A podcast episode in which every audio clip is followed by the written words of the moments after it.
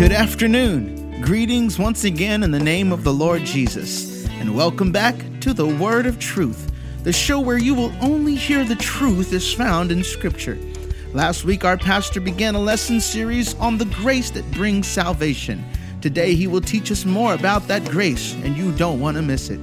The Word of Truth is hosted by Pastor Joel Pace of Grace and Truth Apostolic Church, where we are a church for all nationalities. For more information about our great church, go to our website, gtacdallas.com. But now, here's Pastor Joel Pace on the Word of Truth. Greetings in the name of the Lord Jesus Christ. I am Pastor Joel Pace of Grace and Truth Apostolic Church, and we welcome you again to the Word of Truth broadcast. And we're so happy and, and we're so thankful that we're able to come to you by radio on this broadcast, and especially in a time like this where uh, we're being sheltered in. And so, you're in your home listening to this broadcast right now, we certainly hope that it will be a blessing and a help to you. And I pray that this lesson will be enlightening to you. Amen. We are definitely living in different times right now, but God is in control, and we know that He still sits on the throne and we know that God has everything under control. Amen. And we can just rest in Him and have peace in Him as we have our put our trust and our faith in Him.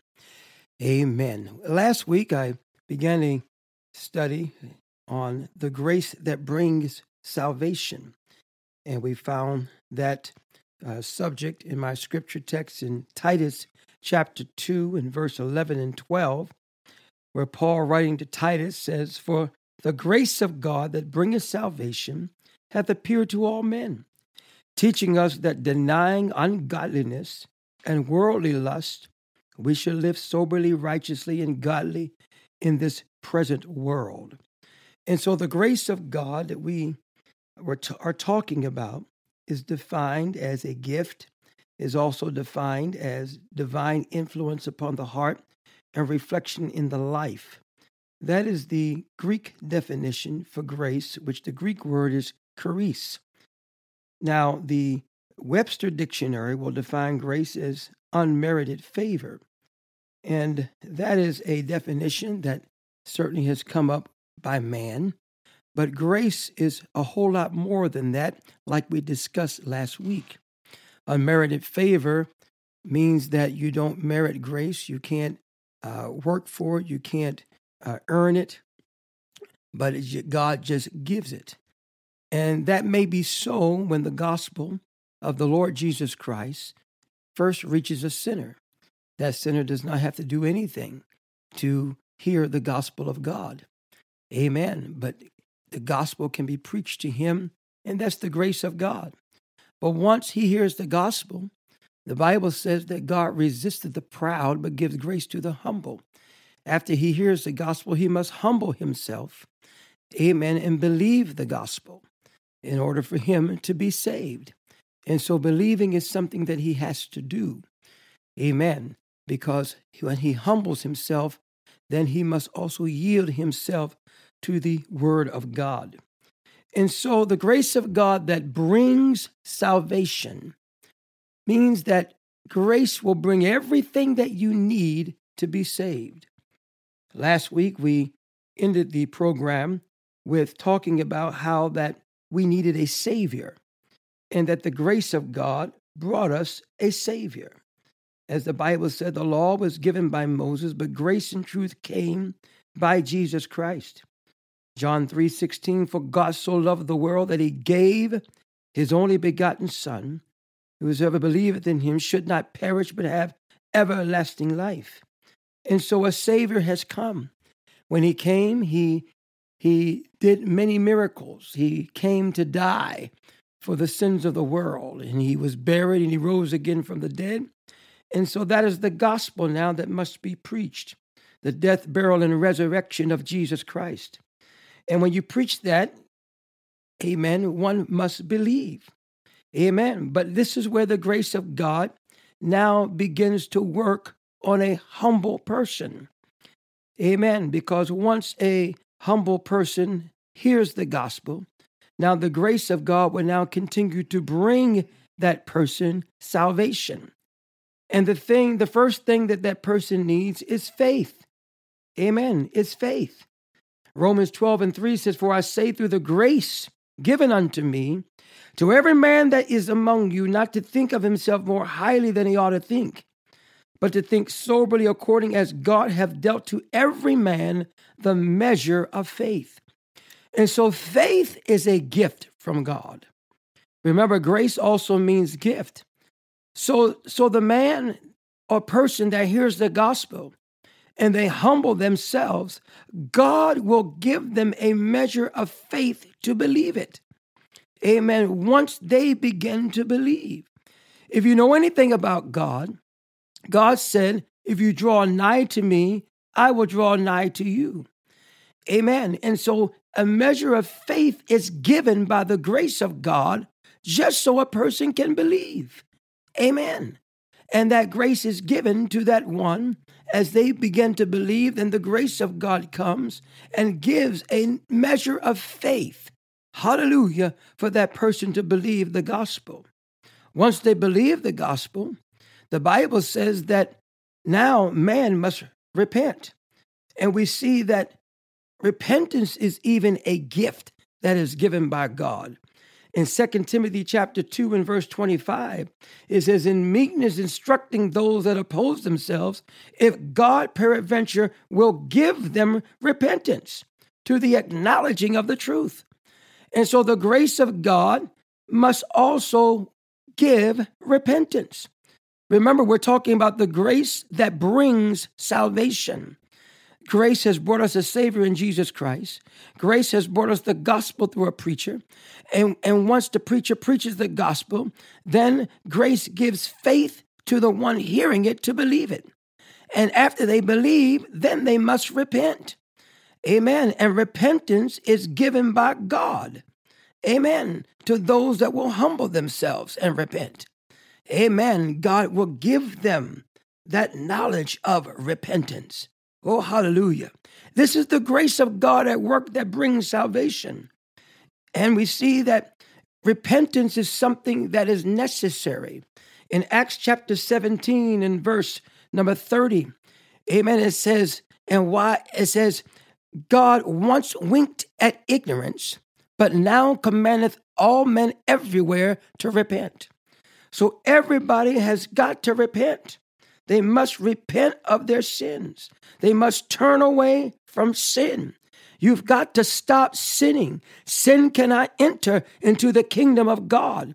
You got to stop your cussing, your smoking, your drinking, you're drunken. You got to stop the drugs. You got to stop the lying, the stealing, the gambling. You got to stop shacking up and living in fornication. You got to stop committing adultery. Amen. All of this is sin. You got to repent and turn away from all of that. You got to stop the gambling. Amen. You got to stop all of this. Turn away. Sin means you do an about face. You do a 180 on sin. You turn your back on sin. And repentance is sorrow, where you're sorry for your sin. You're sorry that you committed the things that you did. And there's a great godly sorrow in your heart. Hallelujah. And, and God gives you the knowledge of this when you humble yourself and you believe the gospel. Praise the Lord. Nobody can be saved until they repent and turn away from sin. Amen. Ignorance is no longer an excuse.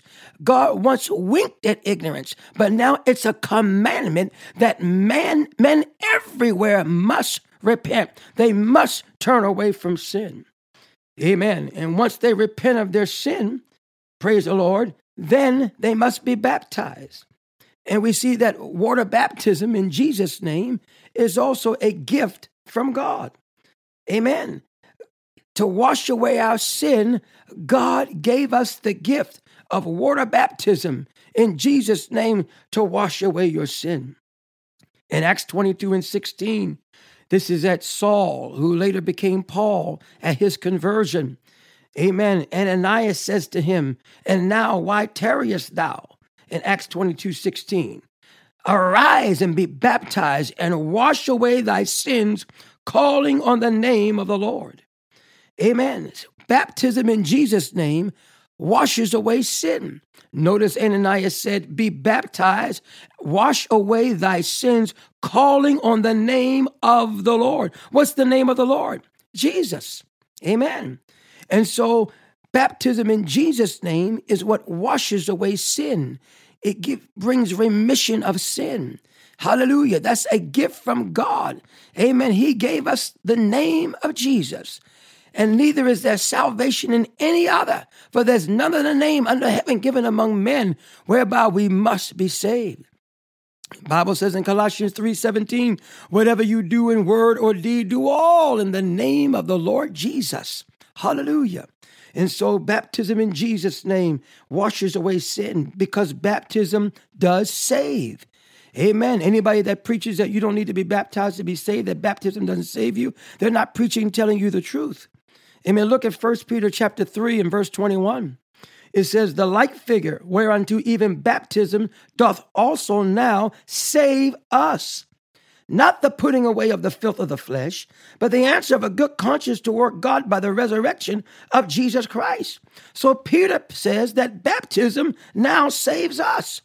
He was talking about how Noah and them were saved by water. Hallelujah. That all the sin of the world, those that committed sin in the world, hallelujah, they were all washed away and drowned in the water. Amen. And Noah and his family that were on the ark, they were saved. They were saved by waters. Water kept that ark afloat. Amen. And so baptism saves us by washing away all of our sin. Why? Because our sin must be forgiven. Our sin must be washed away. Our sin must be thrown as far as the east is from the west. Amen. And so, water baptism in Jesus' name is a gift from God. Amen. To save us. Amen. And then, after you are baptized in Jesus' name, then you need to receive the Spirit, the gift of the Holy Ghost. That's right. God pouring out his Spirit on the day of Pentecost was the gift of the Holy Ghost. The grace of God will fill you with the Holy Ghost when you repent of your sin and get baptized in Jesus' name. Why? Because Jesus said, Except a man's born of water and of the Spirit, he cannot enter into the kingdom of God. And so the grace of God will, will fill you with the Holy Ghost. Amen. Jesus said in John 7 38, He that believeth on me, as the scripture hath said, out of his belly shall flow rivers of living water. But this spake he of the Spirit, which they that believe on him should receive. For the Holy Ghost was not yet given, because that Jesus was not yet glorified. So everyone that's going to believe on the Lord Jesus Christ, amen, according to the way the scripture said, will receive the Holy Ghost. If you haven't received the Holy Ghost and you call yourself a believer, that means that you have not believed like the scriptures say to believe yet. Amen. Once you believe like the scripture says, amen, then you will be filled with the Holy Ghost, the gift of the Holy Ghost, hallelujah, that the grace of God will bring you. Amen. Well, I'm going to finish this up next week as my time is up again. Amen. I hope this is enlightening to you. I'm Pastor Joel Pace, Grace and Truth Apostolic Church. God bless you in Jesus' name. Thank you, Pastor Pace.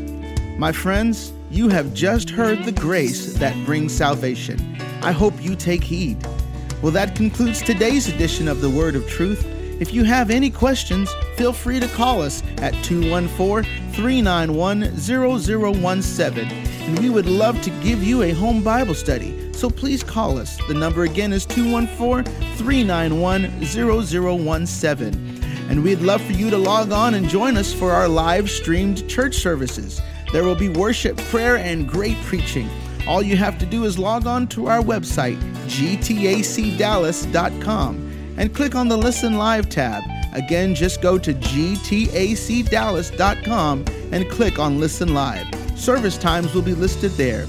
Please tune in again next week when Pastor Pace will continue on the topic of the grace that brings salvation. Don't miss it. On behalf of Pastor Joel Pace and Grace and Truth Apostolic Church, God bless.